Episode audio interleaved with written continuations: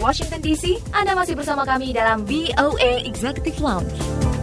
Masih di VOA Executive Lounge bersama saya Dewi Sulianti. Kali ini ada informasi tentang seorang dokter yang hamil 7 bulan dan masih merawat pasien COVID-19.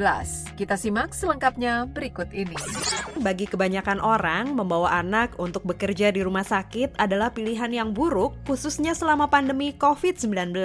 Tetapi banyak ibu hamil di bidang medis tidak punya pilihan lain ketika mereka harus tetap bekerja. Di Los Angeles, California, ada seorang dokter yang sedang hamil 7 bulan dan tetap merawat pasien COVID-19. Kita simak laporannya berikut ini. Di saat para orang tua tetap tinggal di rumah dengan anak-anak mereka selama pandemi virus corona, Dr. Zavia Zaria justru membawa anaknya yang masih dalam kandungan yang berusia tujuh bulan ke kantor untuk menjalankan tugasnya sebagai dokter yang memimpin unit perawatan intensif atau ICU di Los Angeles. He's really well behaved in the sense that when I'm doing the procedures, he's he's chilling. Doesn't give me any trouble. He just lies still. Uh, that would be really inconvenient if I was doing an intubation and I suddenly felt a pretty aggressive kick in there. I'd be like, whoop. Putra saya ini sangat baik. Dia tidak pernah menyusahkan saya. Dia hanya tidur saja. Namun pernah ketika saya harus melakukan intubasi, tiba-tiba saya merasakan tendangan yang cukup agresif dari dalam perut saya. Ankle Zaria mengatakan bahwa dengan pandemi yang terjadi di Amerika, ia merasa terpanggil untuk mengemban tugasnya bersama rekan-rekan seprofesi.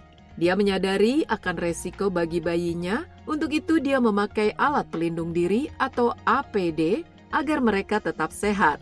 Kekhawatirannya sekarang adalah apa yang akan terjadi setelah kelahiran. I'm worried that he's not going to have the ability to develop close relationships with family and friends. Saya khawatir ketika anak saya lahir nanti di kemudian hari dia akan sulit mengembangkan hubungan dekat dengan keluarga dan teman-teman karena kita harus menjaga jarak dari semua orang. Selama melewati hari-hari yang panjang di rumah sakit dan dikelilingi oleh pasien dengan masalah kesehatan yang serius, Engkel Zaria mengatakan dikompresi merupakan bagian utama dari rutinitasnya. We don't have a lot of time to process feelings around here. We speak to families on the phone uh, about their loved ones dying and it is very difficult. And after that, if I wasn't pregnant, I would have a lot of wine, but I can't do that. Kami tidak punya banyak waktu untuk memikirkan perasaan di sekitar sini. Kami berbicara dengan keluarga di telepon tentang orang yang mereka cintai yang dalam keadaan sekarat dan itu sangat sulit. Kalau saya sedang tidak hamil, saya akan minum anggur yang banyak. Tetapi saat ini saya tidak bisa melakukannya. Uncle Zaria mengatakan dia dan suaminya belum mendapat nama yang tepat untuk bayinya. Walaupun teman-temannya sudah sering bertanya, yang pasti dia tidak akan memberi nama Corona, Coronalita, atau COVID. Dari Washington DC, demikian laporan VOA. Ingin menyimak kembali siaran kami? Kunjungi situs kami di www.voaindonesia.com.